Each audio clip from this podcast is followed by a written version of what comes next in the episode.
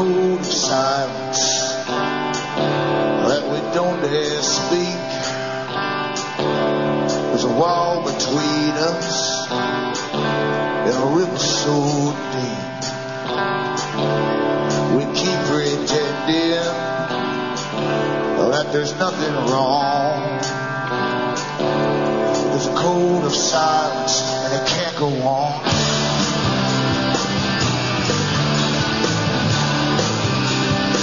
Folks. I'm Alan Watt, and this is Cutting Through the Matrix on June the 16th, 2009. For newcomers, look into cuttingthroughthematrix.com, and on the website you'll find all the other sites I have, uh, because uh, uh, eventually, in the not so distant future, the sites will get pulled. That they're already pulling sites across the world, and I've had reports from different countries and different people who've had their sites simply yanked because the internet is tightening up. So go to cuttingthroughthematrix.com website and pick your favorite one to keep downloading from. And if one of them goes down, you can always try another one. You're cutting through got cuttingthroughthematrix.jenkins or cuttingthroughjenkins.com. That's on the, the com site. You'll see it there. Cuttingthroughthematrix.net, .us, .ca, and also alanwatt.sentinel.eu. The last one you can also get the transcripts as well as the audio, and these transcripts are written in the various languages of Europe. I always tell people at the beginning that uh, I don't get paid for what I do. That most shows actually pay the, the hosts via the advertisers. That's how it works. Uh, but if you do that, you're kind of limited as to what you do. In fact, often your, your guests that come on will simply be giving you an hour's advertising in reality, and the listeners don't even realize that. So this way, I've got a, an open hand to say what I want to say. I'm not responsible to people, but I depend on you to keep me going. And you can do so by looking at cuttingthroughthematrix.com website, see what's for sale there that I have, uh, books I've written and so on. And you can also donate to me on any of the websites I have through PayPal or personal check within the US and Canada. And for the rest of the people who simply get their discs burned because they don't like computer, and I really don't blame them at all. It's a, it's a temporary thing, the computer and the internet, as it goes into the next phase, and I'll be reading some articles tonight about that. So you can always get in touch with me by writing to Alan Watt, Site 41, Box 4, Which is E-S-T-A-I-R-E, Ontario, Canada. The postal code is P as in Peter, 3, E as in Elizabeth, 4, N as in Nora, 1. That's P, 3, E, 4, N, 1. And remember, the advertising you hear on this show goes to pay for the airtime, it goes to pay for the staff and engineers and so on. That's where all of that money goes. So it's up to you to keep me going if you like what you hear. I've gone on and on about the speed now. Since 2001, our world has been turned upside down, not by happenstance, because all countries don't go into action on the same agenda at the same time. Uh, by chance, doesn't happen that way. That takes preparation and coordination to bring in a, a particular type of new system, which Mr. Brown said at the G20 meeting he called it the New World Order. It's funny how the big boys can call it that and anyone else is a conspiracy theorist, but that's just the way it works. What is this New World Order? Well, it's been widely written about by Fabian Socialists, the Royal Institute for International Affairs, Council on Foreign Relations, and a whole host of foundations that held back all, all the NGOs. It's been written about for over a hundred years, quite openly. It's what they call their utopia. It's a transition phase as they go through step by step reduction of population, especially those types that can't adapt into the new phase. That you'll see actually in the video, the Soviet story. It's an excellent video. It's one of the very few true exposés of what went on within the Soviet Union right up until the end. And we have to understand that because is being now applied worldwide. It's a world Sovietized or collectivist society. Back with more after these messages.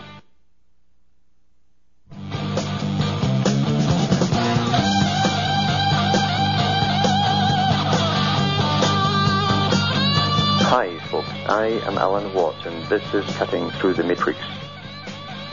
In the last segment, I mentioned the Soviet story. It's a video uh, that can be bought I think the, I have a link for the website somewhere on my internet uh, site. And it does touch at least on what they call the science of socialism. It's never been explained. And I grew up, remember, in the supposed Cold War. And very little was explained to the general public as, as to what Sovietization or communism was. And uh, really, if you're at war with uh, an enemy, to goodness you'd explain to your own people why you were at war with it and point out all the bad bits about it. But they didn't. They didn't all through schooling. They, it simply wasn't mentioned. You get a little piece in the newspaper once in a while about spies getting caught and stuff like that. But that's all we were taught. And I used to wonder why. Now remember, in warfare, and George Orwell pointed this out in his book 1984, they keep changing targets. And in the Orwellian world, it was East Asia and West Asia and Oceania. And uh, before World War II, there were rumblings, at least in some places in Britain, about the dangers of communism, real communism. And everyone was very mixed up about it because the working class thought it was probably a good thing. And they, they were taught, you see, they were, they were taught that part, that socialism would help the working class. Nothing was further from the truth because socialism is just a slow method of introducing communism and big government.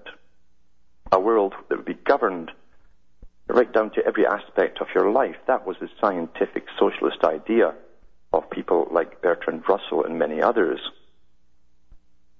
But to the working classes, they simply taught that uh, they would be better off, they'd have more rights, they'd have more money in their pocket, and so on.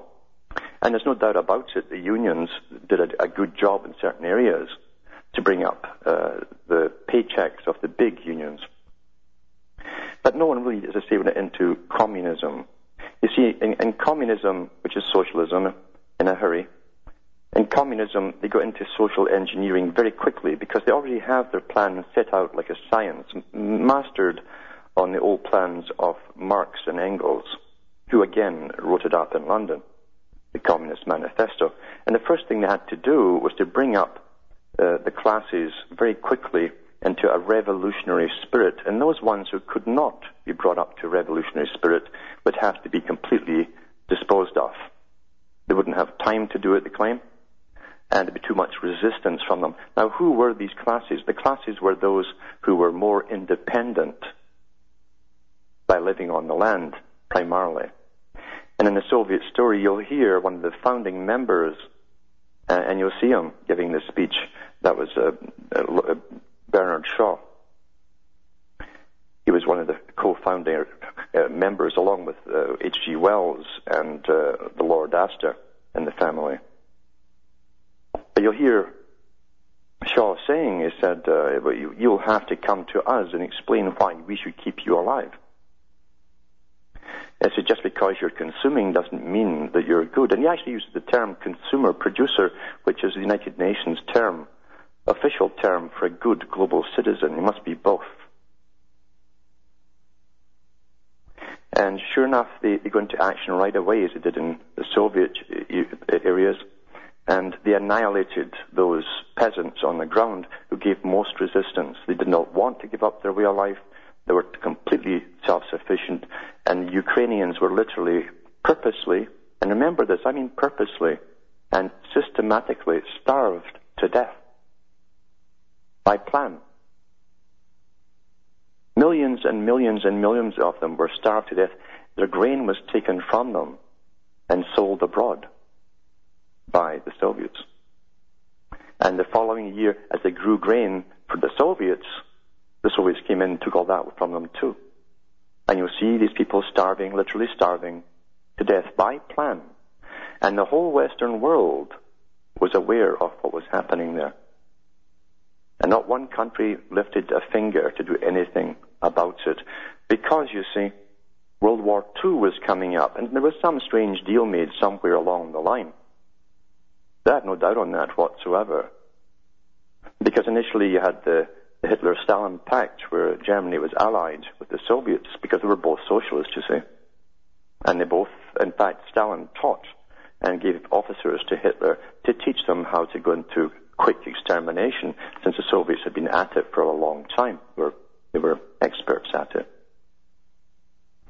But then, of course, they turned on each other, whether by plan, design, who knows what. We'll never get to the bottom of it. We'll never get the truth. And then Stalin became became Uncle Joe to the Western press. Uncle Joe. We're in it with Uncle Joe. So these mass murderers who wanted to bring in world communism, remember, that meant extermination across the planet of all the wrong sorts of people, which tied in exactly with, with the, the Fabian Society and the Royal Institute for International Affairs, Council on Foreign Relations, foundations, etc. Uh, that was the, that was that was why we saved the Soviet Union. Patton was right, General Patton. He wanted to keep going through the Soviet Union. Don't stop at Germany. He saw what was, was coming up, but he wasn't wasn't in obviously on the big picture, the big plan. They always need an enemy, you see. I can remember when the Beatles were sent over to do their tour of the Soviet Union. And they came back and released an album back in the USSR. And the first song was Back in the USSR. Don't know how lucky you are, boys, back in the USSR. You'll see in the Soviet story during that whole time, right up until the end, till the Berlin Wall was brought down, they were still slaughtering people en masse and dumping them in mass pits.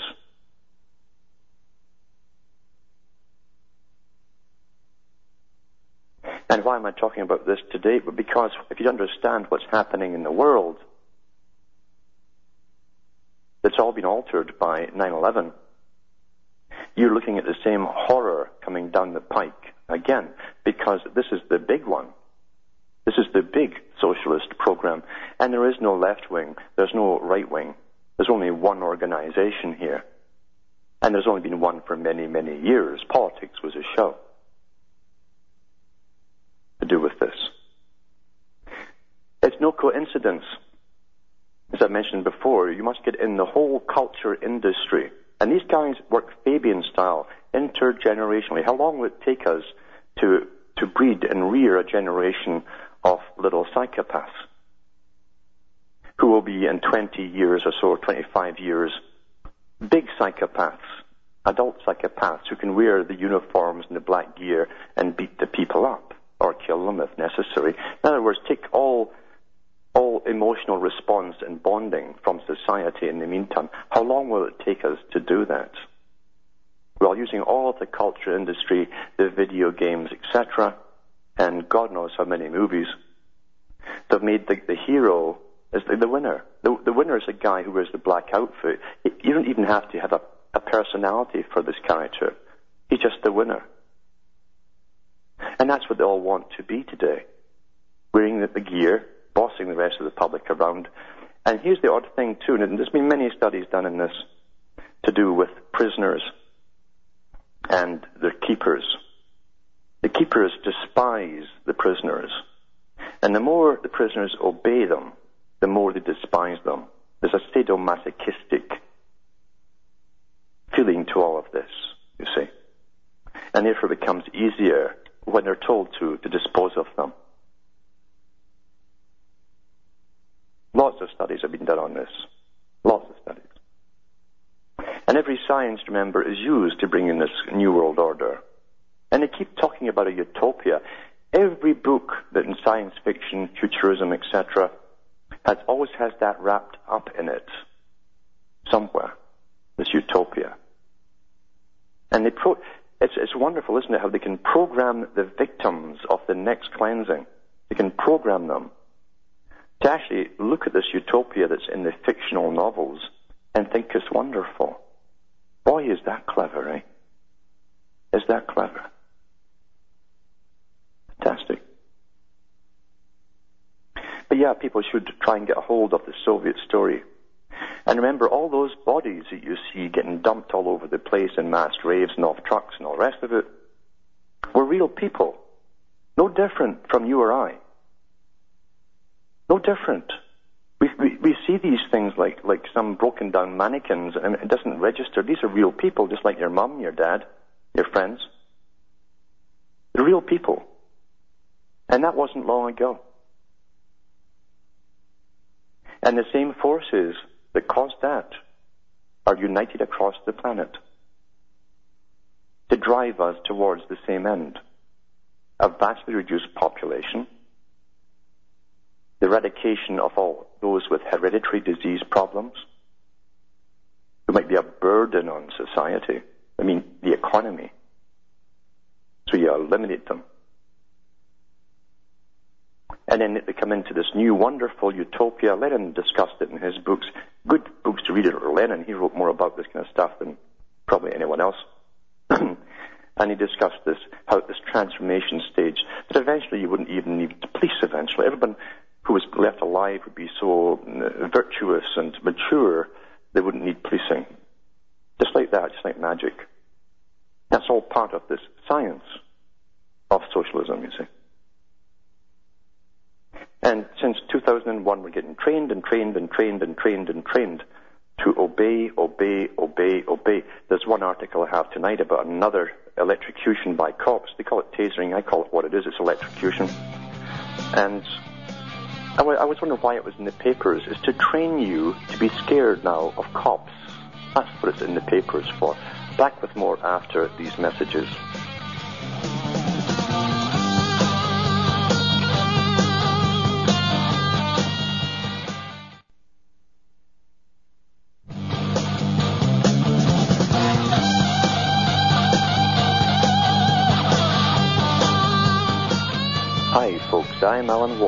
Cutting through the matrix. Just before I go into this article about the police electrocuting people with their new toys, going back to the socialist idea of eradicating certain segments of society, when you look back, who was already doing that across the world? The exact same techniques, using the same system Karl Marx discussed in his book, The Communist Manifesto. And you find that, that London, I call it London rather than England, because London ruled England. And London really is a place unto itself, especially the inner city, where most of the world's economy goes through. All the the Rothschilds didn't own just the gold uh, standard houses and so on. They owned all the metals, all the metals and ores that went through the world all went through there, at least on paper, for value pricing and fixing. Credible wealth went through there. But if you go back into the 1700s and then into the 1800s, there, were, there was a father, then a son, both of the same name. John, I think it was John Stuart Mill, who was a top economist for government and the crown. And one of his earliest books John Stuart Mill had in, in it a list of people who would have to simply be eliminated because they would not adapt into a modern economic system, exactly as the Soviets went into. And in there, he had the American Indians written down. I've, I've, even got earlier books where they had American Indians slated for extermination in the 1600s for the same reasons. They wouldn't fit into a modern economic system. Mill even went further. He had other groups too. And then Wells and others of the same ilk later on came out with, and you'll hear it in the Soviet story from the mouth of the founder of the Fabian Society, the Highlanders of Scotland, uh, the Irish, of course. Now, they'd already been doing it to both those people for centuries because these two people had something in common. They liked freedom. They were allergic to totalitarianism. And they were also, even though they were fairly poor by economic standards, they were absolutely self-sufficient for their own needs. And they didn't often use money at all. The only reason they had to ever earn money was to pay taxes to government. They bartered a lot. They grew their own foods and so on. And their own cattle. The true story of the famine of Ireland. It was only it was a famine just like the Ukraine because the British and I've got the, the, the history of it here.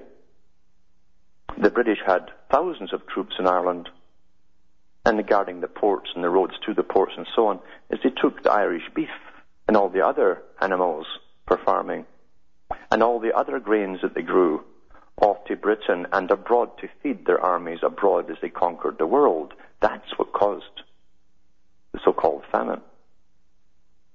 The same technique was used there before the Soviets used it on the Ukraine.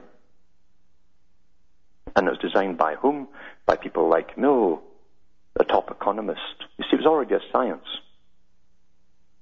And this, today we hear about interdependence. We must all be interdependent. People think, well, that's our countries.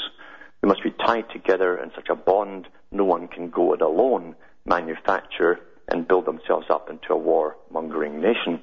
Now, it also means that every individual will be subservient to this one system for everything they need to live.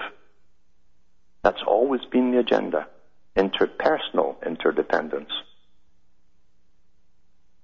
But yeah, they had the lists all drawn up. Hitler wasn't the guy who came along with the first list. In fact, he copied the list. It was already written. Those who were independent, the Ukrainians really uh, were, were so independent for everything they needed. They didn't even need government, you see. And that's a crime. That's a crime. If you don't need government to take everything from you. How can you control the world eventually if people really say we don't need you?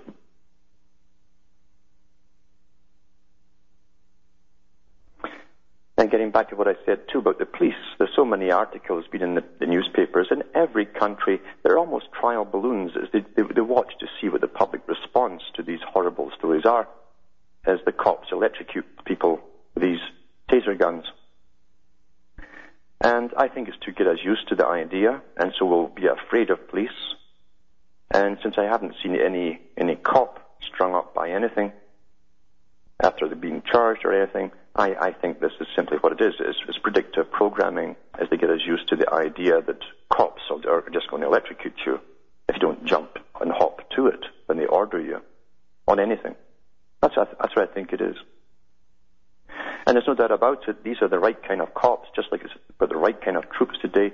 They've all been brought up with the worst kind of culture, if you want to call it culture at all, possibly uh, to be made for this time, this era, where you want brutes to attack the people. This is from the Mail Online.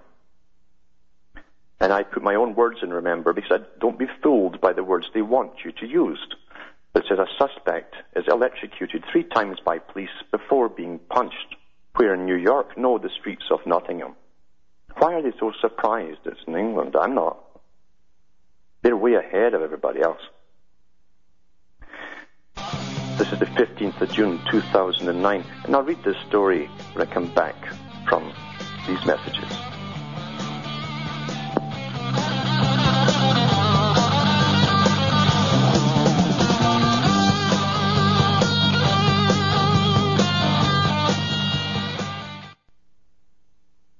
You're listening to the Republic Broadcasting Network because you can handle the truth.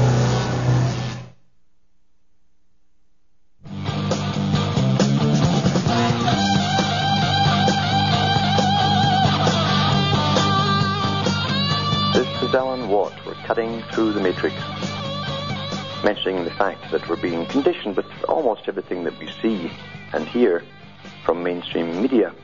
And for so long now, I've read articles about this uh, so-called tasering. I just call it electrocution. That's what it is. To get us used to the idea uh, that it's going to happen, and we'll see more and more of it happening in the future. The cops seem to get off with impunity, and um, it tells the cops they can get away with it when their colleagues do get away with it. And it's also treating the public to be very, very afraid of these guys in the black executioner's outfit that's why they wear black, you see, it's a symbol of the executioner. The old blue uniforms of the police are gone. Now they wear black. And this article is from the Mail Online, 15th of June 2009. There was fresh controversy over police methods last night after officers shot a man three times with a taser gun 50,000 volts, eh? and punched him repeatedly as he writhed on the ground. This shocking footage shows one officer repeatedly stunning the 40-year-old man with a high-voltage weapon as he lies in the middle of a busy city centre. His colleague then appears to punch the man with considerable force three times in the neck and shoulder. And it's got the, a video on here too, you can watch. The crowd gathers around the man, and onlookers heard to shout, He don't look like he's resisting. Well, he wouldn't be after getting 50,000 volts three times. The footage captured by a taxi driver was referred voluntarily to the Independent Police Complaints Commission, and there's no such thing as an independent police complaints. It's made up by cops, uh, retired cops generally, who said the man had earlier struck an officer. So right away they're giving you their impression, you see. But it sparked alarm over a decision by ex-Home Secretary Jacqui Smith to arm police with the stun guns, which fire two darts at the end of wires carrying 50,000 volt shocks. She made 6,000 extra tasers, tasers available to forces across the country only last month. It also revived controversy over police tactics in the wake of allegations that officers assaulted protesters near the G20 summit in London in April. And then they go into the pros and cons as usual as we get trained that this is the new enforcers. You see, they're not police officers, they're not peace officers, they're now enforcers, and you better jump to it, or you're, you're in for a good old shock. And that's literally what it is training the public. Everything that you see is put out there is to train the public. And even for me, when I read a lot of articles, I'm always so cautious. I try to get in another side of things too, because I know what the media's job is. That's why we've been kept so dumb and stupid for such an awful long time. The media has been given a free hand to condition us the way we're supposed to be conditioned. Now, FEMA, on their FEMA, the FEMA website, they're having an exercise coming up this year. National Level Exercise 2009, NLE 09. National Level Exercise 2009 is scheduled for July 27th through July 31st, 2009 with the first major exercise conducted by the United States government that will focus exclusively on terrorism prevention and protection as opposed to incident response and recovery. It's designated as a Tier 1 national level exercise, formerly known as the Top Officials Exercise or Top Off. It's conducted annually in accordance with the National Exercise Program, which serves as the nation's overarching exercise program for planning, organizing, conducting, and evaluating national level exercises. It was established to provide the U.S. government at all levels exercise opportunities to prepare for catastrophic crises ranging from terrorism to natural disasters.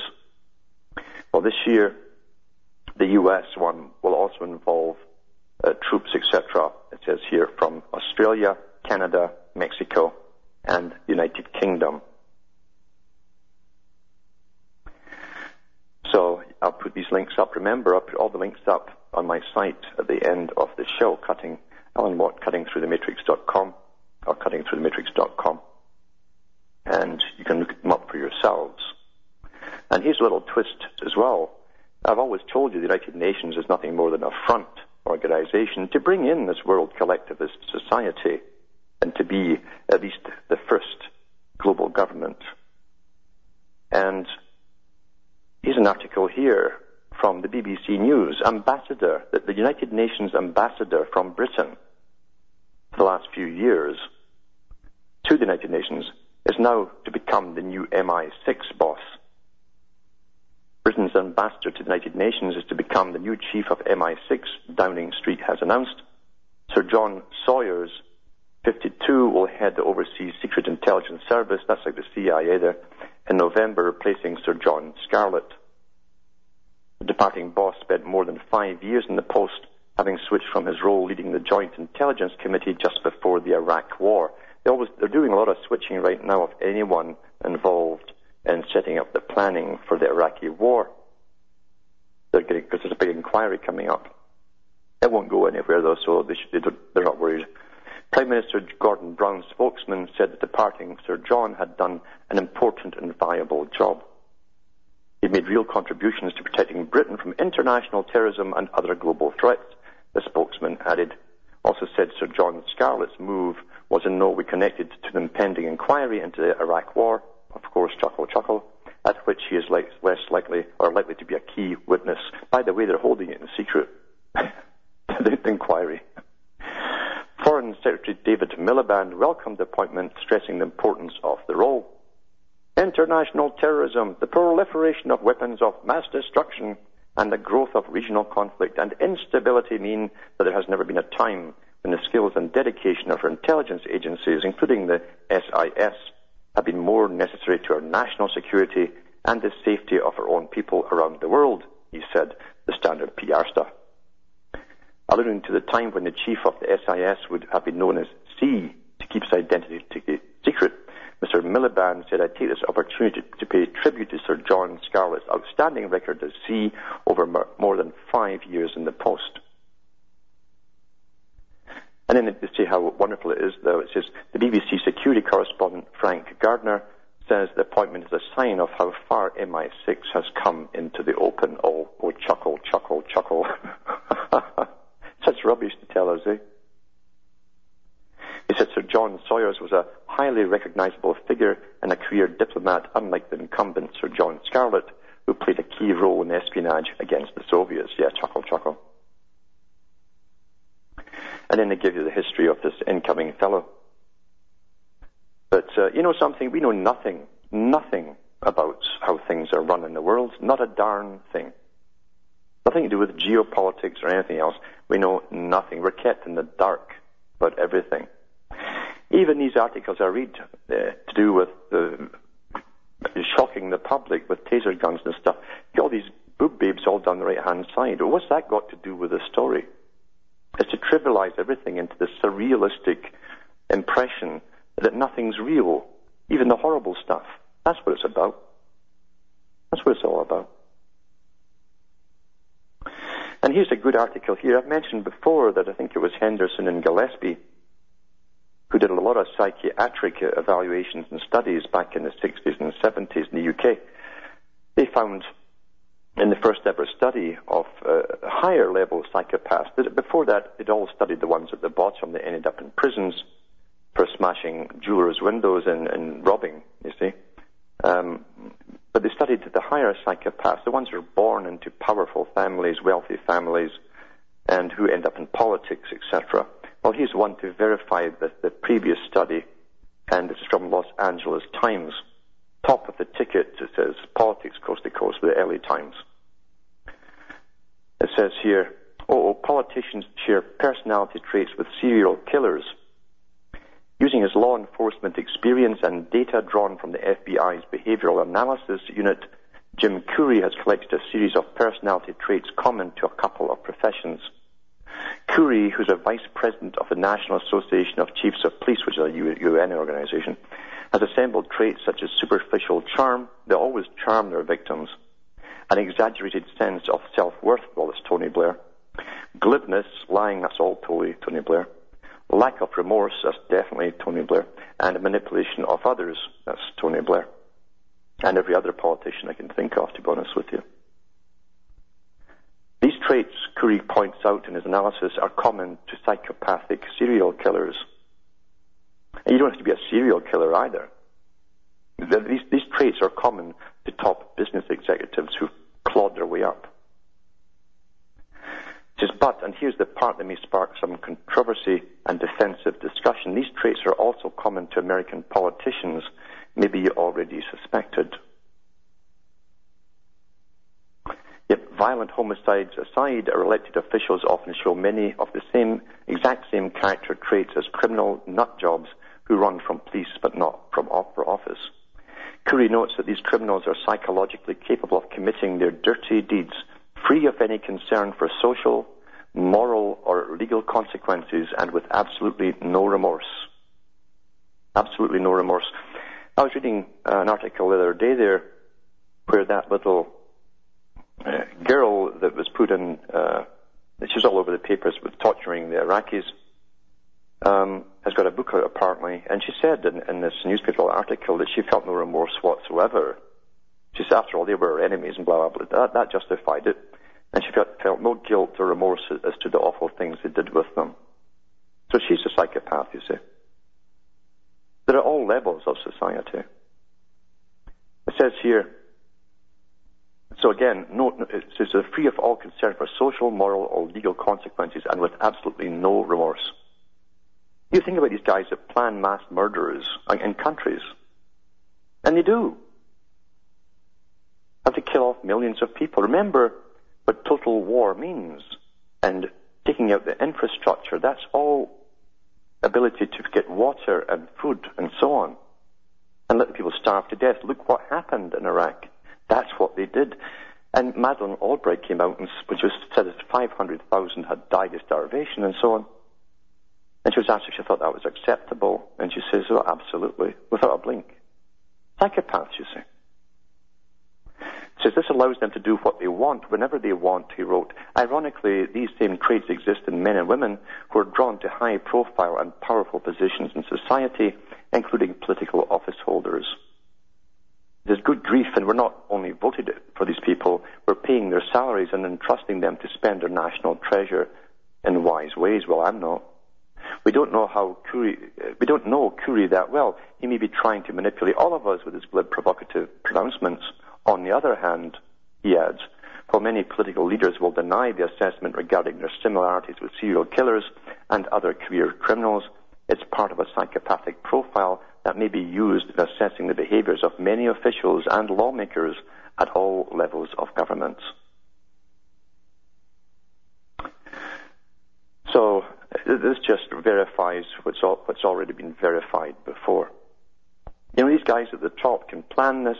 Remember the project for New American Century and all the guys that were in it before the Gulf War came along, before Bush got into office They all belonged to this organization where they had the future wars all laid out and planned and made them happen. And these guys don't take sleeping pills or tranquilizers. They can live with this quite easily. They can go to their theater at night because that's a psychopath for you, you see. And yes, as that book Ponerology that I've read from on the air says, uh, these characters are intergenerational. If you have a, a male and a female, both with the same traits, there's a damn good chance the offspring will be too, especially if they're brought up in the culture of the psychopath parents. Interesting, eh? Now, here's an interesting article too. It's just from the Mail Online. Now, broadband, we've all heard this vague term broadband. And I knew years ago from a guy I know who works for British Telecom, installing phones and lines and all the rest of it. He said, you know, we can put broadband in now if we wanted to, without even altering the wires. But anyway, they're bringing this high-speed internet in as they fade out, phase out commercial radio and every other alternate way of getting a media. Is from the Mail Online.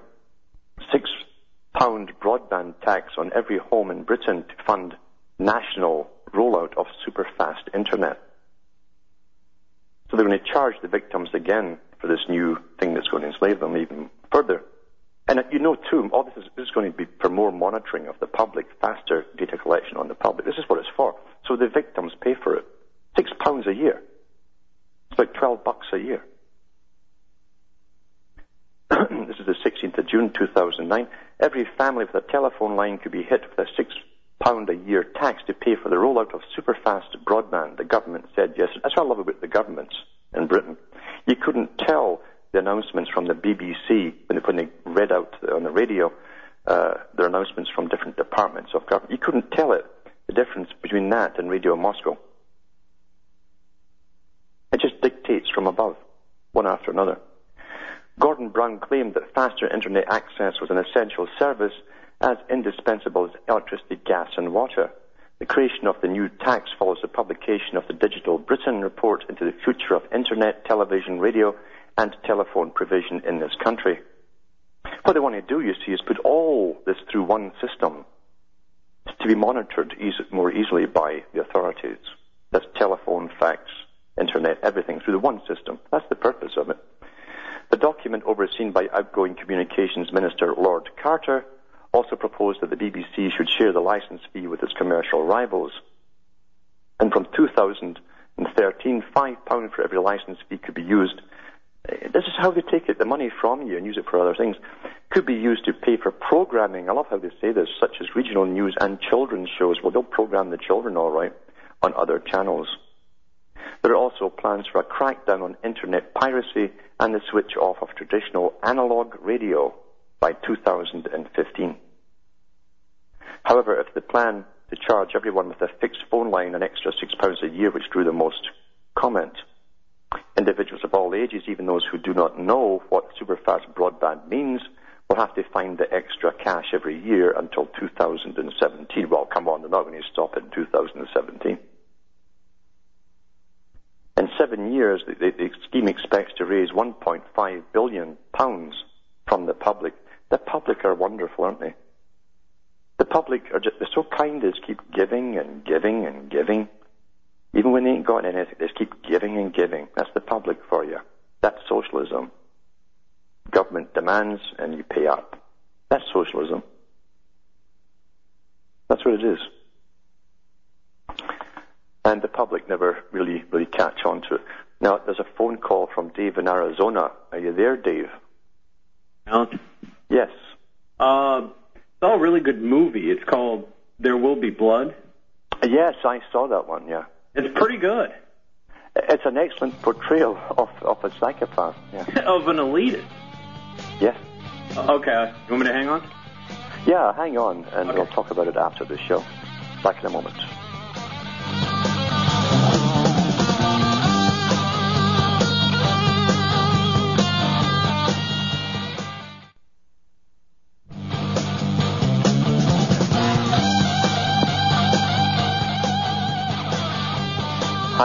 I'm Alan Watt. We're cutting through the matrix talking to Dave from Arizona about a, a movie which does portray a psychopath and all his, I can't say good qualities, but it, it does it in a very good way. And that was, um, was it Daniel Day Lewis?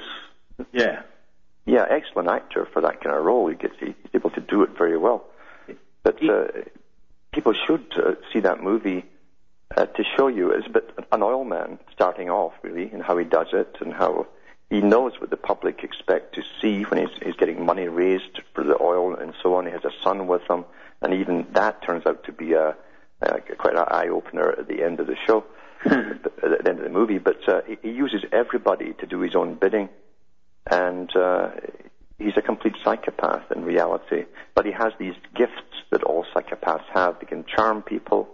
Um, they can manipulate others to do their work for them, uh, and they get to the top because they're utterly ruthless in reality. Yeah. He, he seemed like the kind of guy, you know, that he was normal. He was kind of normal in the beginning, and then once he got the power, it just like overcame him. Yeah, and, until you realize that, that even the son he presents to, to local town councils who raise the money for the oil and so on, um, the son he simply picked up on the way and made up a story of the wife dying because they expected family men, and uh, he's a man with his child and all the rest of it, a very human quality. In reality, he didn't give a darn about the child except for its usefulness to him. Yeah, it was a good selling tool. Yeah, yeah, and, and he used it to the maximum. And it's not to the end of the story. You find he tells the son this. He says, "You, I, I picked you up on the way." you know? he was an orphan. Yeah, that's right. But that's how a psychopath is. They they do intuitively understand what the how the what the public want to see. They don't sit and, and, and puzzle over it, but they, they they intuitively know how to present themselves to the public and, and what the what the public wants to see and hear. That's why they go into politics. Yeah. They're just good actors. Very good actors, uh, and they have no conscience. Uh, uh, that's why they can promise everything and fulfill nothing. Yeah, they have no conscience at all. In fact, uh, the few books by honest guys who've left politics that talk about it say that the average person couldn't be a politician because during election time, any dirt that could be thrown on you and any skeletons that are pulled out of the closet would shame the ordinary person. You- You'd, you'd run off the stage and never show your face again. But because the psychopath um, will defend their ego at all costs, their ego is all important. Uh, then it runs off their, their back like a like water from a duck's back. That's how it runs off them. It doesn't affect them at all. Yeah, they're definitely above morals and, you know, they're above the regular human conscience. Absolutely, uh, absolutely, way above it. And it isn't until even the lower psychopaths are caught. Um, they're very good up until they're caught, and then they're so happy to tell the public or, or the news how they did it, how they got away with this and this and this, because they truly believe they're, they're superior to everyone else. And to an extent they are, because they've always gotten what they wanted by using the people, using the system, and generally getting away with it. Uh, they're almost like sharks, in a sense. They're programmed like sharks to simply go into society and utilize ordinary, decent people to the maximum for their own benefits. And um, they're prime survivors. They'll, they'll, they'll, they'll wipe out whole countries to save themselves, if need be. Yeah. Well, thanks, Alan. And thanks for calling. A fascinating studies. See, Ponerology is an excellent book to get a hold of. Um, so from Hamish, myself in Ontario, Canada, it's good night. May your God or your gods go with you.